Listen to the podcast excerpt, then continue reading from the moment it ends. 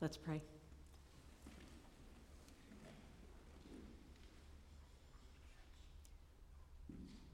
Creator God, you hold the whole world in your hands. Some of us in the last semester or the last month experienced parts of the world that we'd never been to before. And we were stretched to think and live differently. We grew in our compassion for people who have less. And we grew more content with what we have and realized maybe that we have too much. We saw your church in action all over the place. Whether it was doing simple things like teaching people how to count so they wouldn't get cheated at the market, or more complicated things like building projects in cities and in neighborhoods. We thank you that your church is active all over the world. And for those of us who stayed right here, we saw the church. We saw it in our professors who were creative and showed us an area that they're interested in and curious about, and we got a glimpse of their passion and their joy. We thank you that at the start of this semester, we get to see all new ways in which you hold this world in your hands. Whether it's by learning the structures of atoms, or whether it's by understanding how trees grow and reproduce, or whether it's by learning new music or making a new friend, we get to see that your creation goes on and on and on. We thank you for that. We thank you for this community at Calvin, a community that gathers and regathers and is eager to learn about Sabbath and rest and play and feasting. So thank you for this opportunity for us to grow together in this way. We pray for those in our community who are hurting. We know that there are some who aren't with us because they're fighting off illness or recovering from injury.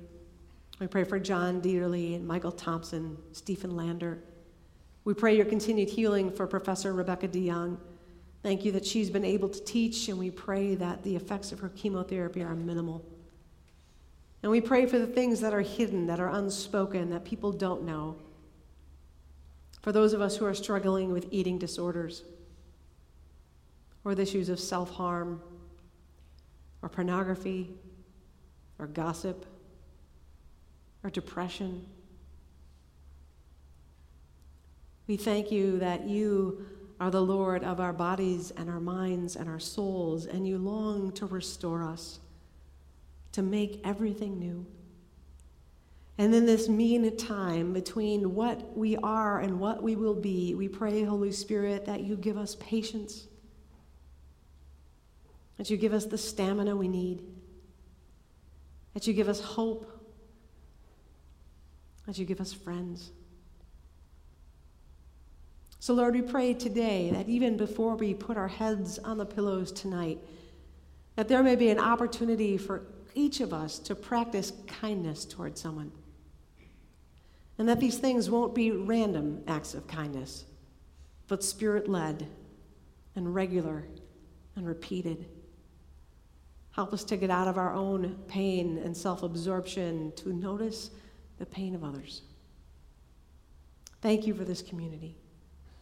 We thank you for the Board of Trustees that met this week and thought and prayed and talked and made decisions. And we pray for them as they adjust now to being back at home. And we pray you continue to help us as we get new board members and bring them on. That these will be men and women of integrity, men and women who love you and want you to be glorified in this place.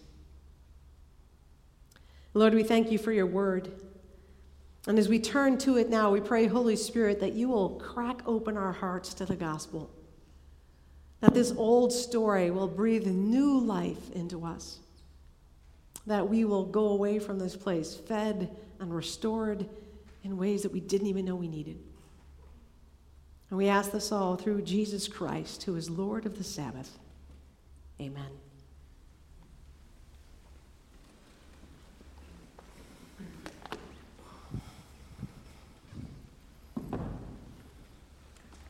I invite you to turn to Matthew 12.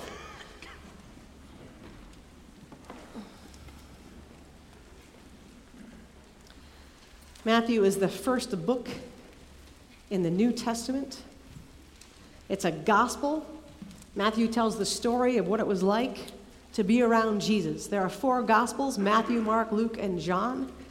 We're looking at Matthew chapter 12, page 792, reading the first 14 verses as we think as a community about Sabbath. At that time, Jesus went through the grain fields on the Sabbath. His disciples were hungry, and they began to pluck heads of grain and to eat. When the Pharisees saw it, they said to Jesus, "Look, your disciples are doing what is not lawful to do on the Sabbath." Jesus said to them, "Have you not read what David did when he and his companions were hungry? He entered the house of God and ate the bread of the presence, which it was not lawful for him or his companions to eat, but only for the priests. Or have you not read in the law that on the Sabbath the priests in the temple break the Sabbath and yet are guiltless? I tell you, something greater than the temple is here. But if you had known what this means, 'I desire mercy and not sacrifice,' you would not have condemned the guiltless, for the Son of Man is Lord of the Sabbath." Jesus left that place and entered their synagogue. A man was there with a withered hand, and they asked him, "Is it lawful to cure on the Sabbath?" so that they might accuse him. He said to them, "Suppose one of you has only one sheep, and it falls into a pit on the Sabbath. Will you not lay hold of it and lift it out? How much more valuable is a human being than a sheep? So it's lawful to do good on the Sabbath." Then he said to the man, "Stretch out your hand." He stretched it out, and it was restored, as sound as the other. But the Pharisees went out and conspired against him how to destroy him. This is the word of the Lord.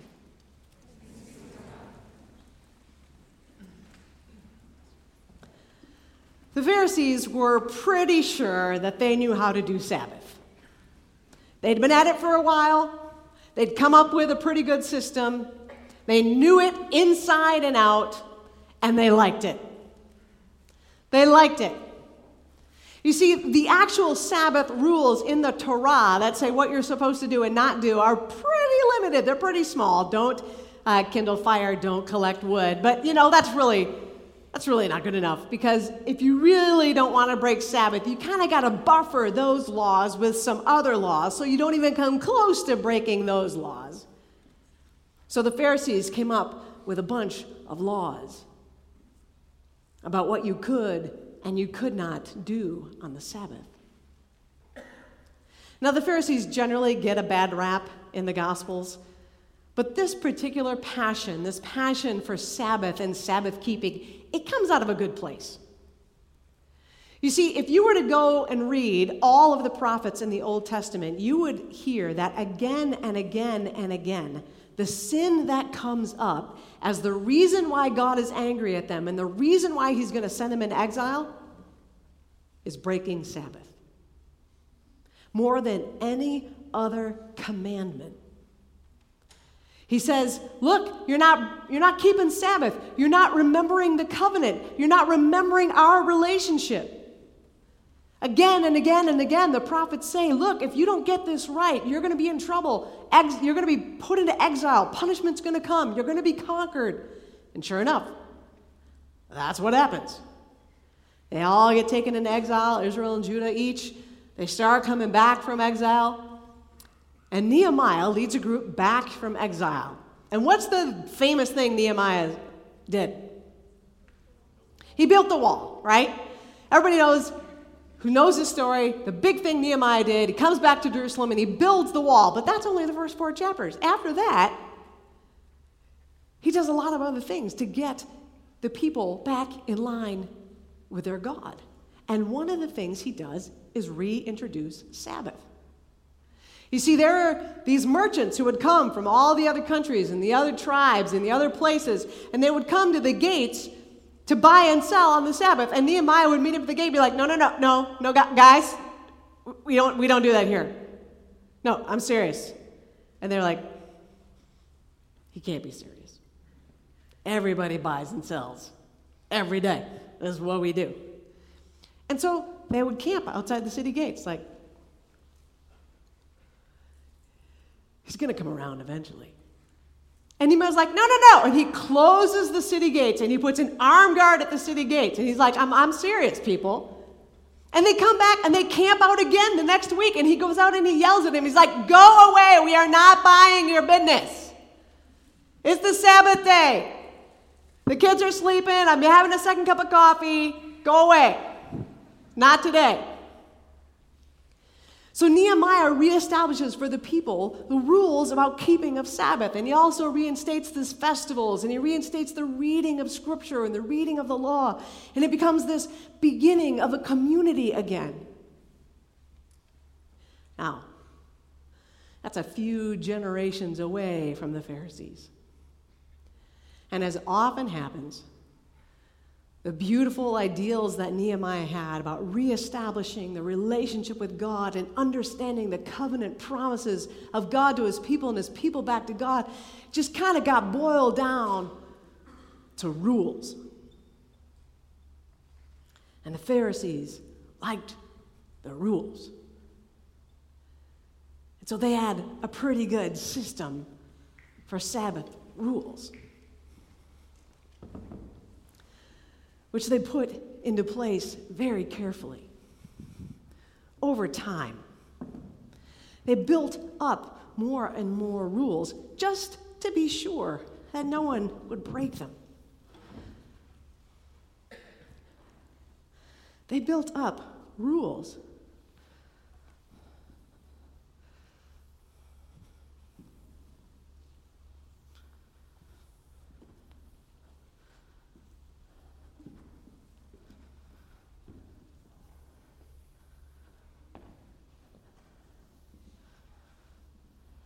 I said, okay. This is the Sabbath box. There are certain things that belong in the Sabbath box. There are certain things that don't belong in the Sabbath box. They would make everybody get in the Sabbath box. And then they would say things like, don't sit on the stool. Don't touch the rope. It's Sabbath.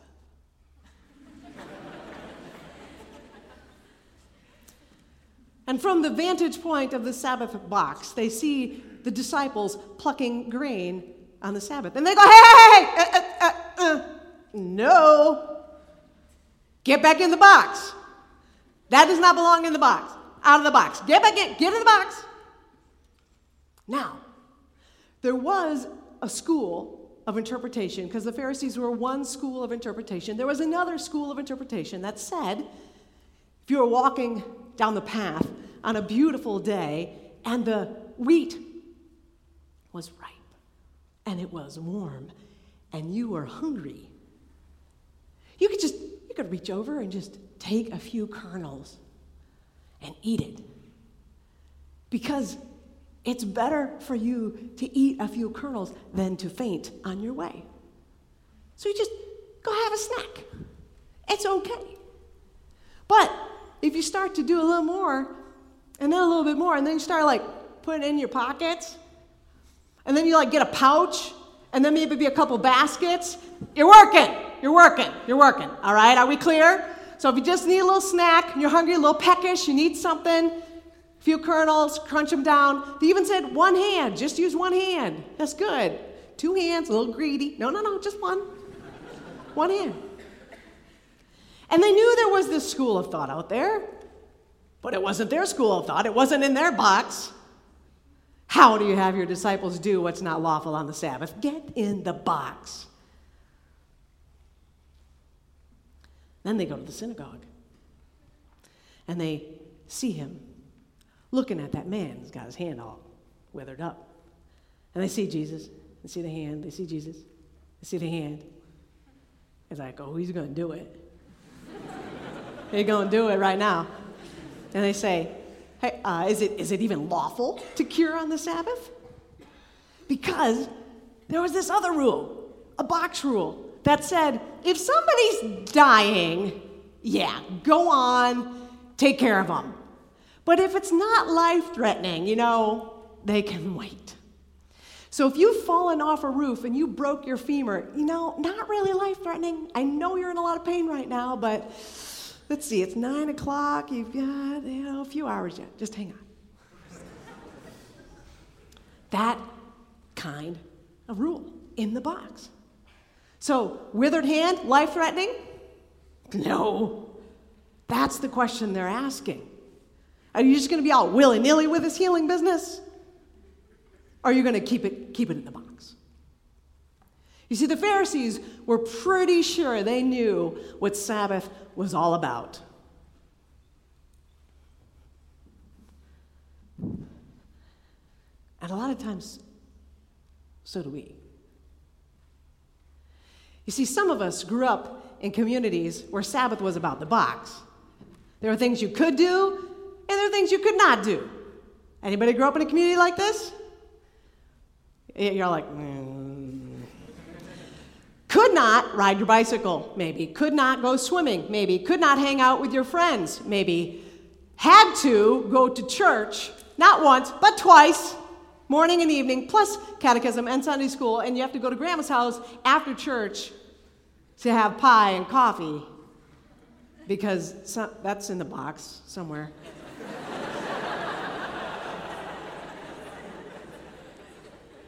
And some of us grew up in a community where it was rigid like that, and there were certain things you could do, and there were certain things you couldn't do. So as soon as we hear anybody talking about Sabbath, all we can see is the box. And we're like, I don't want to go back in the box. I hate the box.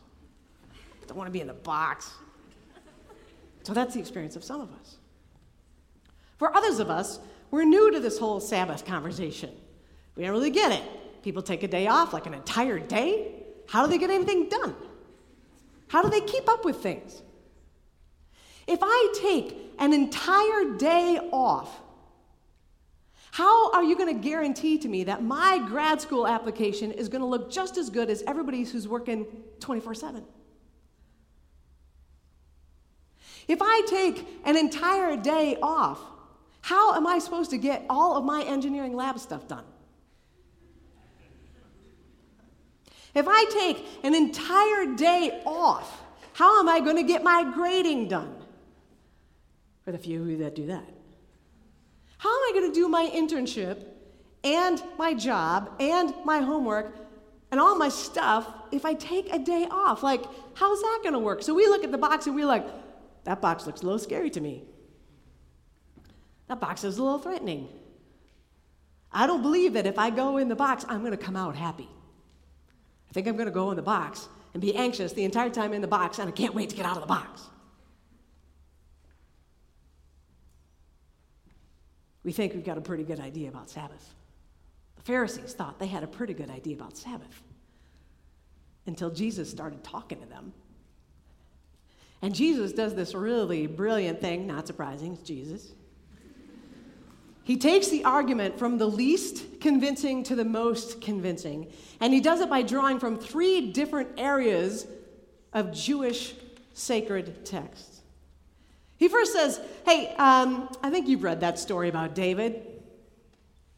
The one with his companions, and they ate the showbread, and they weren't supposed to eat it because they weren't priests, but they still ate it because they were hungry. Remember that story? That's the first thing. And then he says, and also have you read in the law about how the priests who work on Sabbath aren't desecrating Sabbath because they're serving the greater good. They're serving the temple. And then he says something greater than the temple is here, which is an allusion to things that come later. And the third thing he says, which if you don't know what he's talking about, it seems really subtle, but it is just a blow. He says, if you understood what this phrase meant, I desire mercy, not sacrifice, you wouldn't have condemned the guiltless, for the Son of Man is Lord of the Sabbath. Now, we read that and you're like, is that a poem? Is that a lyric from a song of the time? What's happening there? So Jesus, David's story, the narrative, the writing, the history, the law, and then the prophets, because that last line, I desire mercy, not sacrifice, comes from the book of Hosea. Hosea chapter 6. Hosea, as you know, gets a tough job assignment from God. God says, I'd like you to go marry a hooker, and then it gets bad. And Hosea has to act out in his own life the fact that the people of Israel and the people of Judah have been whoring after other gods, that they've been seeking out all these other relationships, and that the relationship with Yahweh God, the one true God, has been reduced down to rules, reduced down to a checklist. Instead of acting in obedience out of gratitude for everything that God has done for them, they have compressed it down to a set of rules. And once you are done with the rules and you check them off, you are set to go. And Jesus says, if you knew what this meant, very offensive to the Pharisees who believed that they knew everything that the Old Testament had to say, I desire mercy, not sacrifice. Jesus says, if you get that, you would get what's happening right here. I desire mercy, not sacrifice. And then they go into the synagogue, and there's the man there with a hand. And they see him, and they see the whole setting, and they ask him the set-up question, and he comes back at them and says, oh, really? You want to be that person? Another gospel who writes about this, the writer says, which one of you, which is a way to say, really? Is that who you want to be? Which one of you, if you had one sheep, and that one sheep fell in a pit on the Sabbath, which one of you wouldn't get that sheep out? You want to be that person who leaves a sheep in a pit? You do not want to be that person. How much more valuable is a human being than a sheep? Now, if you're a Pharisee and he says that to you, don't you feel just like sheepish? Sorry, bad. Bad. But don't you feel in that moment like you would be ashamed? Like that would be a human response, would be shame. Their response is to get ticked, like layers of anger, because he has just called them out big and said, you are missing it. You are missing what the Sabbath is about. I desire mercy, not sacrifice. So when someone is hungry on the Sabbath, they should eat. If someone is hurting on the Sabbath, they should be healed. That's what should happen. God says, I desire mercy, not sacrifice. And by sacrifice, it's like the empty rituals and rules that sacrifices had become by the time of Hosea. Jesus says, I am Lord of the Sabbath. And if somebody is hungry, they're going to eat. And if somebody is hurting, they're going to be healed because I'm the Lord of the Sabbath. And by saying he's Lord of the Sabbath, he is not only giving a nod to all the Sabbath healings he has already done, and they are many, he is also giving a heads up to the big thing he's going to do on a Sabbath in the near future, which is die, and in the morning after, be raised. Lord of the Sabbath has layers to it that the Pharisees don't even get. They have made the box of rules. And Jesus says, I'm the Lord of the box. I'm the Lord of the Sabbath.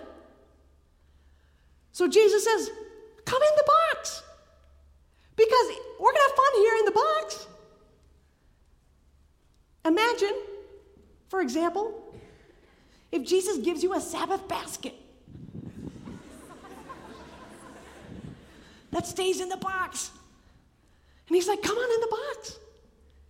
Are you hurting? Are you hungry? Are you tired? Oh, come on. This is what I got in the box. Giant pillow. Just in next to you. Of course, Jesus gives snacks in the box.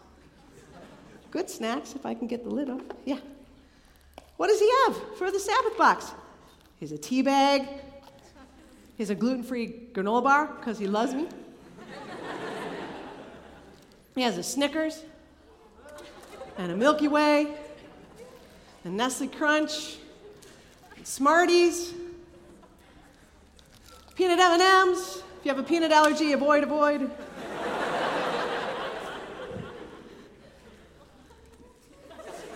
Moving out of the way, it's a Smarties. And not the Canadian Smarties, like the American Smarties. Canadian Smarties are fine, they're fine. We got snacks, right? He's got a book about Sabbath in the Sabbath box. It's a fun book, 24-6 by Matthew Sleeth, total plug. What other fun things does he have in the Sabbath box for us? Bananagrams? Who doesn't want to play Bananagrams? Book by Amy Poehler. Right? Massage thingy. Right? Sabbath. Snuggly blankie. Pillow. Who wants to get in the box? Yeah. This is the Sabbath box. Jesus is coming to the Sabbath box. We have snacks. We have rest in the Sabbath box. We have snuggly blankets and pillows in the Sabbath box. Don't you want to come in the Sabbath box? Yeah, you do. And what if Jesus' job when you're in the Sabbath box is to stand at the edge of the Sabbath box and be like, I'm sorry, she can't see anyone today? I'm sorry. No. No homework today. I'm sorry. No homework. Email, no. None of that business going on in here. No. This is the Sabbath box. She and I are going to hang out all day. She may take a nap later. We're going to go for a walk together. She's going to journal and do stuff. He may play some Xbox, nonviolent, non-offensive to anyone at all. We're just going to hang out in the Sabbath box. Because I'm Lord of the Sabbath.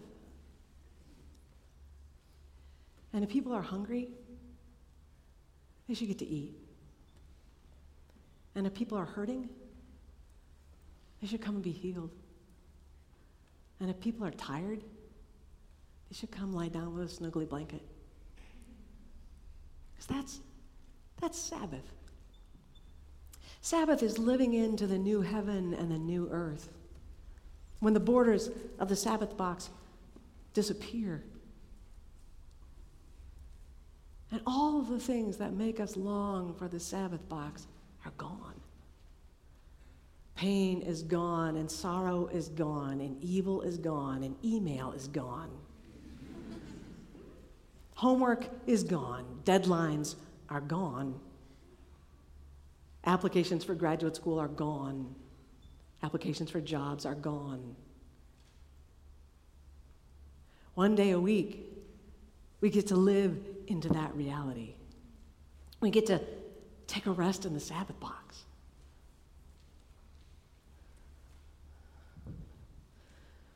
So if Jesus were to put things in your Sabbath basket, what would he put in your Sabbath basket?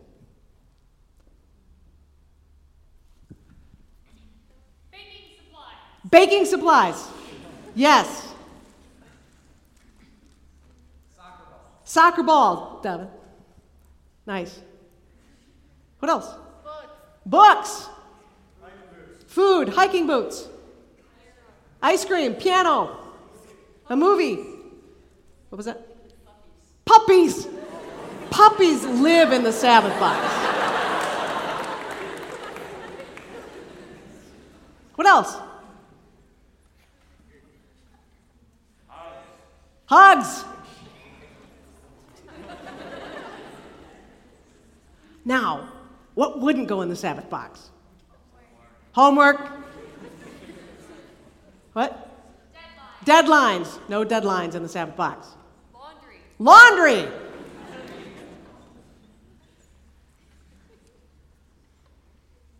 What else doesn't go in the Sabbath box? Stress.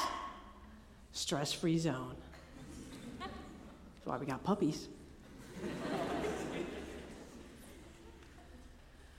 So when we think about Sabbath, as being a place of delight and rest and restoration. Don't you want to get in the box? And for those of us who look at the box and think, you know, love the box, thrilled about the box, love the idea of the box, still have the same workload. The man with the withered hand. Think about him for a minute. We don't know how long his hand wasn't working. We don't know if it was born that way or crushed in an accident. We don't know. But we do know that in the culture in which Jesus was living, the culture in which this man was living, how would he have done most of his work? With his hands, right? If he was pulling in nets as a fisherman, if he was pruning trees as somebody who grew figs, if he was a farmer, if he was a tailor, if he was a builder, he needed his hands. Jesus says to him, stretch out your hand. And what happens to it? It's restored. And what does that make him able to do better than he's been able to do in a long time? Work. Jesus restores his ability to work better than he's ever worked before. Now, for those of you who heard Marva Dawn speak this week, she talked about that, about a really intense time in her life when she was working crazy to try and pass some language exams. And she found out that she did better than others, mostly because having a day off allowed all the stuff she was learning to kind of settle in. And she would go for bicycle rides and walks, and she would take naps. It actually restored her ability to be more productive on the work days. And this is something that's been proved again and again and again. There are lots of secular studies right now that talk about the benefit of one day off a week. It's like we were wired that way or something. It's crazy. And they're all like discovering it, like it's a 24/7 world, and you gotta step back every now and then and take time out. One day a week, you should just power down. Where have I heard that before? And they're all showing that you're healthier and happier and more productive. It's like a little gift. It's like a little resurrection. It's like a little heaven and earth right there. So think about what you want in the Sabbath box. And think about how, as we go through this study together over the next few weeks, from now to spring break, what do you want to keep out of the Sabbath box? One of the other things is that when Marva was here, she talked with students on Tuesday night. Some of you were in that group. And one of the students asked the question, does it matter what day we pick? And she said, it really doesn't matter what day you pick as long as you choose a day and you're consistent with a day, which makes a lot of sense. Except let me tell you this. My Sabbath is on Monday. In fact, it'll start after I leave loft and I drive home and I take out the garbage and the recycling and I let the dogs out. And when I put on my sweatpants, oh yeah, that's the start of Sabbath. But because I have Sabbath on Mondays, that's very inconvenient for a lot of the people I work with. They know I work on Sunday. They know I work Tuesday through Sunday. They get that. They're accommodating. But it's difficult. It's inconvenient for them. It's inconvenient for my staff. They got to wait to check in with me on things. It's difficult for any of you who want to meet with me, and Mondays work well for you. They don't work for me. It's difficult for the president and the vice president because they want to schedule big meetings, and I'm not around. Now imagine if everybody had a different day. Everybody had a different Sabbath. Everybody was doing things differently. And we'd be like, oh, is Joel free today? Oh, no, it's Sabbath. He's not coming in today. Oh, that's right. And we have to make accommodations all the time. But if you choose as a household or a dorm floor or a suite or a couple or a friendship group or a campus to say, this is going to be our day, then we all get to be in the Sabbath box together at the same time. And your Sabbath box may have friends in it. If you're an introvert, your Sabbath box may have nobody but you and Jesus in it. That's totally fine. But Sabbath is supposed to be lived as a communal discipline that we're all doing together. That's why we worship together on Sundays. That's why many of us come from towns or cities that used to be closed on Sunday. Nothing was open on Sunday. So that everybody could do this together. So as you think about choosing your day, think about choosing your community of people who are going to help you live the day. Jesus is inviting people into the box, not to stand and bide their time until the sun goes down, not to obey a bunch of rules for rules' sake. But he's inviting us in to rest and to be restored and to be resurrected. Matthew wrote a gospel that's very ordered. Some of you have studied it. You paid attention to it. You know there's nothing in Matthew that's not supposed to be right where it is. And just before this discussion about Sabbath and rules and burdens and the box, just before chapter 12 begins, chapter 11 ends, and it says this. Jesus says, "Come to me, all you who are weary and heavy burdened, and I will give you what? Rest. Take my yoke from me and learn from me, for I am gentle and humble in heart, and you will find rest for your souls, for my yoke is easy and my burden is light." Jesus is Lord of the Sabbath.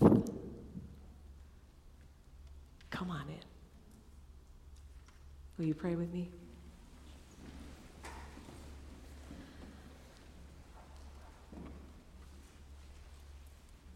God, we thank you that in the ordering of this world, you ordered a Sabbath, a day of ceasing, of resting, of renewing our relationship with you and with each other.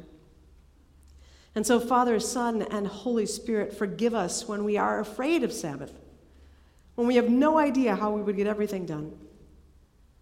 Forgive us when we don't trust you enough to provide on the other 6 days so that we can step back on the Sabbath and know that all of our needs are met. Forgive us when we've made it about rules and order and structure and not about a relationship and restoration and resurrection. So as a community, we pray, Holy Spirit, that you stir up in us great imaginings about what it would be like if this was a college that welcomed rest as much as it welcomed work, that applauded contentment as much as it applauded achievement. Thank you for being Lord of the Sabbath, Jesus. Be Lord of our lives. We ask this in your name. Amen.